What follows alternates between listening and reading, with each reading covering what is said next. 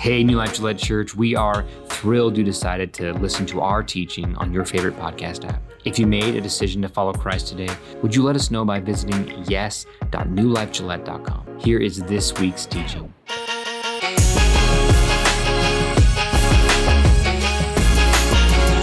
You know, our theme for Christmas this year has kind of been a recycled theme. Uh, the, the series has been called Made New. And so out in the lobby, we've got a bunch of recycled Christmas trees and de- recycled decorations. And the purpose of that is kind of talk about okay, we say we are uh, a church called New Life, and we believe that God will give us new life. But how is somebody made new? What actually makes that happen. And that's what we're going to talk about today. Let me say welcome to those of you who are watching on church307.com, to the guys over at the prison, to our friends at the jail, and those of you who are here in the room. How is a life made new? You know, we've all found ourselves stuck in life. Either we develop a bad habit that's more than just, uh, I'll have a New Year's resolution and fix that bad habit type bad habit, like a big bad habit. Or maybe you got a divorce or you had a moral failure, or maybe your job isn't going like you'd hoped it would, or you're just having this general sense of purposelessness in your life. And you just start asking yourself, how do I, I just, I need a restart. I need something new. We believe big about this topic. We believe that you cannot just have a detail of your life changed, but that God can actually make you a new person, a full re- restart. How are we made new? Well, Scripture's prescription for this is faith. The world gets part of the way there. The, the world likes to talk about positive thinking and a, a lot of good stuff about how to get yourself mentally prepared to have a good life, but they stop one step short of what Scripture tells us is actually the whole key. What's the key? Faith. We believe that when we put our faith in Jesus, not just faith in faith, faith in Jesus Christ, then he makes our lives new. And then he will lead us on a journey of becoming the people that he created us to be in the first place. And it's not some uh, pie in the sky prosperity gospel. If you believe, if you have enough faith, if you believe hard enough, then your life will be easy and you'll have everything you ever wanted. No, Scripture's instru- or, uh, description of what this new life will look like, sometimes there's, there's some pain involved. It's rocky. Sometimes it's not always as smooth as we would like it to be. There will be setbacks in this new life that He gives us, but in that journey, He will be with us. He will give us peace that passes understanding. He will give us hope to persevere. That is the gift that God gives us, His presence with us as we walk this journey. There's an awesome passage in Hebrews 11 that says, Now faith is the confidence of what we hope for and assurance about what we do not see. Faith is confidence. This is not in line with the world's definition of what faith is. Scripture's definition of faith is much more concrete. I, I am confident that I have put my faith in the most logical worldview. I am confident that I, ha- I have put my faith in the most logical explanation for the existence of the world and the existence of life. I am confident. I have faith that what I believe is true. Now, I don't believe that everything I believe is true, but I believe the core, the foundation of it all is true. The world likes to conflate two different versions of the word faith. There's the first one, there's the real faith, the type of faith we talk about when we read it in scripture, this evidence based faith. That's when you trust in something for some reason. It's not hypothetical. I have reason to trust this thing, so I am going to trust it. The, the world believes that everything came from nothing. We believe that everything came from something. Which one is more logical? Does nothing ever produce something? No, there's got to be something if you want to produce something. I believe that what I have put my faith in is the logical, reasonable answer. I am confident that there is God, and that gives me hope. If there's a God, and if I have a relationship with Him, I have a lot of reason to have hope. If I trust God, I hope that He created me for a reason. I hope that He has a good plan for my life. It's kind of like if I trust my wife, then I hope that we will live a good life together. Why? I trust her. So that trust in her gives me hope that a good life is going to be produced. I, I trust in this stage, and so I'll stand on it because I hope that it's going to hold me up and it's not going to break because I trust an engineer that designed, actually, Mitch designed it and he built it. So maybe I should not have faith in it at all. But for some reason, I maybe it's because I've seen so many bands jumping up and down on this thing uh, that I have faith in it. Faith gives us hope. I hope this is going to hold me up. I don't have 100% confidence. It is possible. Things have fallen over before, things have broken. It's possible that this stage is going to fall down, but I know it's not. So I put my hope, I put my faith in this stage. So that's the type of faith we believe in. Now, there's a second type of faith that the world likes to thrust upon us Christians. They like to describe our faith in God as blind faith. There is a reason why you have to add the word blind before this version of faith. We do not have blind faith. We have evidence of what we put our faith in, namely that God Himself came into the world, revealed Himself as a man, that eyewitnesses of the event wrote it down, told us the story, sacrificed their lives because they believed it so confidently, gave up their lives. We have evidence in what we believe. And because the, the faith that they describe as blind faith is blind, it doesn't give us hope. There's no reason to have hope in that. It just kind of gives us this general sense of meaninglessness. If all I have is blind faith, then everything's just a. Actually, what everything is, is a wish. You don't have any hope there. You can wish for some stuff. And society conflates this idea of hope and wish. They like to make these the same thing, but they are very different things. Question In real life, does wishing on a star accomplish anything? Nothing. There is no hope. That, that star, I have no relationship with that star. That star could care less about me and has no life, has no ability to do anything for me. How does wishing upon it do anything? Maybe I should, maybe I should look to the one who created the star and not the star itself. Wishes are unreal. I have no foundational reason to believe that a wish will come true.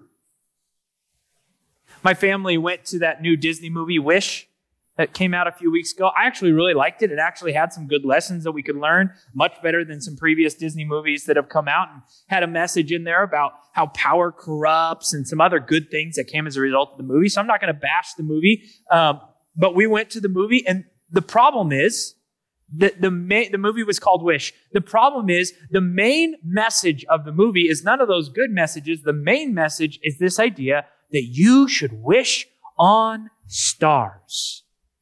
That sounds very Disney, doesn't it? But here's the big twist. I'm sorry, spoiler alert. I'm going to spoil the movie for you.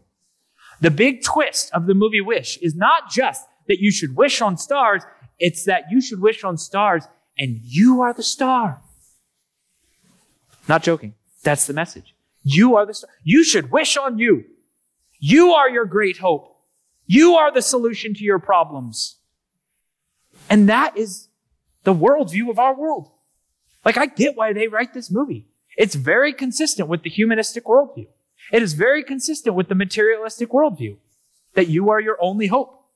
And the problem is, if you look at you and you don't see the solution to your problems, you want to talk about depression. That's what it will lead you to. The theme song to this movie, Wish, is the most, it, it is a beautiful song because it perfectly sums up the materialistic worldview. It beautifully sums up the hope that our world has placed in materialism. Here it is. Have you ever wondered why and looked up at the sky for answers? Well, you don't have to look too hard. We're here for all your question marks. If you're trying to figure out just who you are, Don't look far. in the sky, in your front yard, in your heart, and in your scars. If you really want to know just who you are, You're a star. Yes. Boom! Did we just blow your mind? Uh-huh. Well, I've known the entire time. When it comes to the universe, we're all shareholders. get back to your system. See, we were all just little nebulae in a nursery from supernovas. Now we've grown into our history. We're taking one shot out of mystery closure. Now we're taking it All to star exposure. We believe beneath the sun. See, that's where all the balls of gas come from. Hey, you still look like you're hanging on by a. If you just see the mushrooms, then you'll understand. So your dust is my dust? Fantastic! But you don't have to look too hard. It's all around and not too far. If you try to figure out just who you are, You're a star. do you know you're a work of art? Even in the deepest dark, if you really want to know just who you are. I'm a star! Here's a little fun allegory.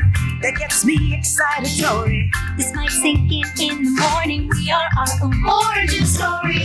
If I'm explaining this poorly, well, I'll let Star do it for me. It's all quite revelatory. We are our own origin. Origin story. You don't have to look too hard. It's all around and not too far. If you try to figure out just who you are, You're a star. no matter where you have your star, we're all each other's counterparts. You really want to know just who you are, I'm a star. You are your own origin story. You, there's no God. You created you. You're the designer of you. Now, I get where they're coming from. There are some common elements. There are some common materials between between us, and you can look back into history and re- look at evolution and come. You understand how they came to the conclusion they come to. If there's no God, that's logical. If there's a God, see, here's the thing. I I don't necessarily disagree with them on the metaphorical idea that you are a star. I just don't agree with them on why you are a star. Th- their conclusion is that because you are random chance of a big bang, then you're a star because you're stardust. I would say, no, you are a star because you are intimately created, designed, knit together in your mother's womb, created on purpose for a purpose. God had a plan for your life, and so He built you specifically, not randomly, not through some things together and hope something good can come out. He had a plan. That makes you very special, way more special than the materialistic worldview does. If all you are is an accident, no, you don't have hope. Where does my hope come from if I am simply an accident? I am not an accident. I was created on purpose for a purpose. The psalmist says, Thank you for your, for making me so wonderfully complex. That's a scientific statement there. How complex are you? How complex is your eyeball? How complex is your body? Your work, your workmanship is marvelous. How well we know it. I actually think that it is worth watching this movie with your kids. Reflect on some of the good lessons that come from the movie, but then turn the corner a little bit and say, let me tell you the difference between the movie and the truth. We, we don't boycott, we don't separate, we don't create bunkers and divide our, separate ourselves from the world. Instead, this is what I tell my kids. We don't have to separate ourselves from everybody who does things we disagree with. We just recognize we're different. We're created on purpose to do something different. So we're going to choose to be different. And let me tell you how we are different than the worldview of the movie that you have just watched. You are a star because God made you wonderfully complex. You are a star. That's not the opinion of our world. You know what a fact is? My dad actually one time had a debate with one of the authors of the encyclopedia. I didn't even realize that was possible, but apparently it's possible to get onto some forum and have a debate with one of the authors of the encyclopedia. And this was what their debate, debate was. What is a fact? Because according to the encyclop- encyclopedia, a fact is what a majority of the experts say is true. And if the majority say it is true, then it is a fact. So, with this definition of the word fact, it is possible for a fact to be wrong.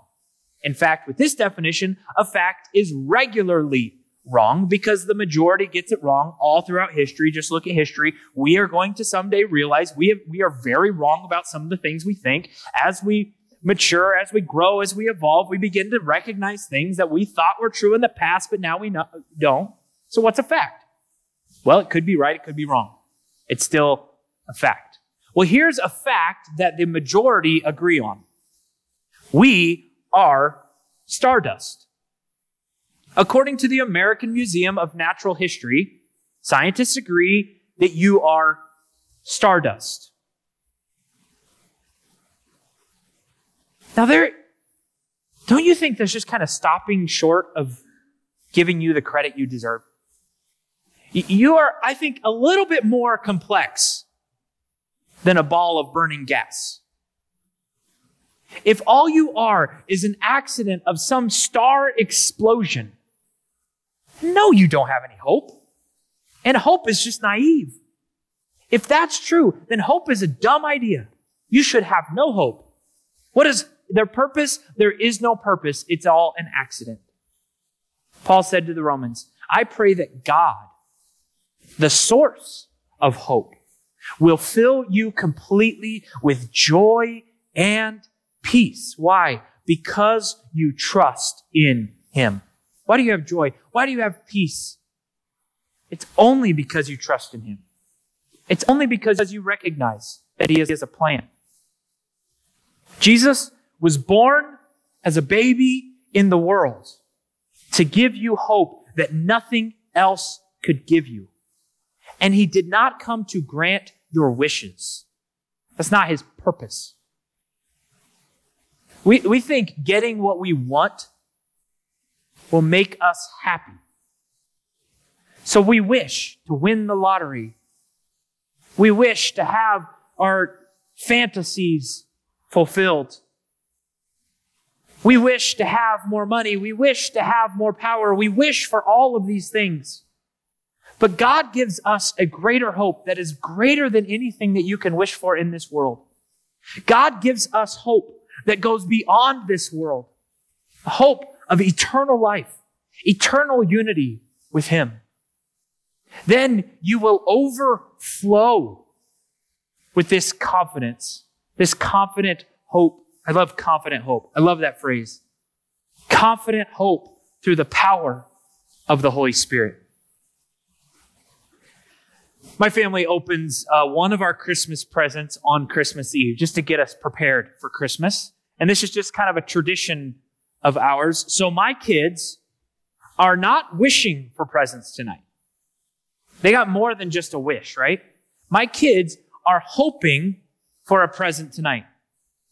Because they, it's not just because they have a guess. They are hoping for presents tonight because they have faith in me. And they trust me. They trust me to be consistent. They trust me because I've shown them that I love them, because I give good gifts to them, because I am their father. They trust me. And that faith in me gives them hope.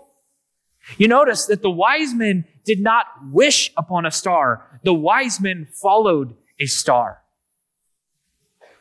And why did they follow it? They had faith that the star would lead them to the Messiah. Why did they have faith? Because they had some evidence. They had evidence that the star would lead them to, to the Messiah. What's the evidence? You remember the story of Daniel in the Old Testament? Daniel was a prophet in Babylon. It's an awesome story. And Daniel is like a founder of this group of people that in Jesus' story are called the wise men.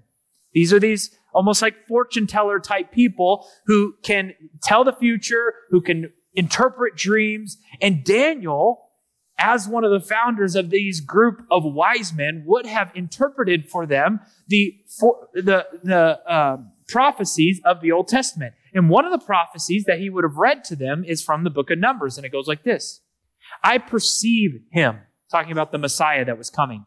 I perceive him, but far in the distance, distant future. A star will rise from Jacob, a scepter will emerge from Israel.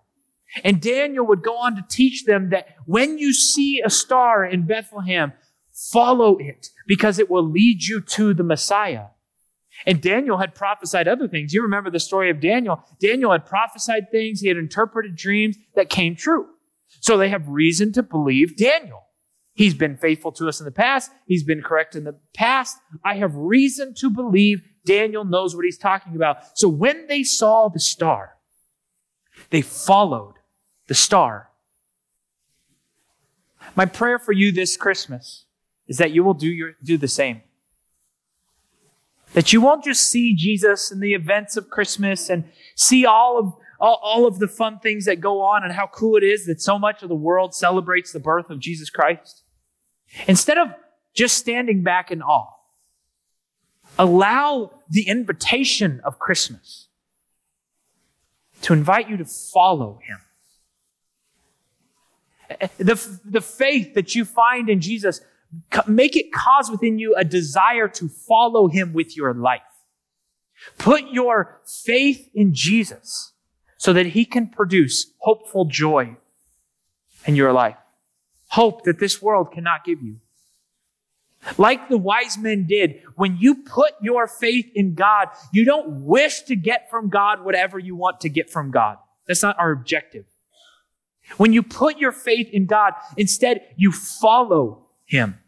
You obey Him. You trust His instructions even when you don't understand them. And that, that faith is what makes us new. Not getting things from God, but following God, trusting Him. That's Christmas. God came into the world, not just so that he could die for us, that's a part of it, but also so that he could relate to us in our pain, in our struggles, in our temptation. So when you're praying to Christ, you're not just praying hypothetically. You're not praying to somebody who cannot relate to you. He can relate to your experiences.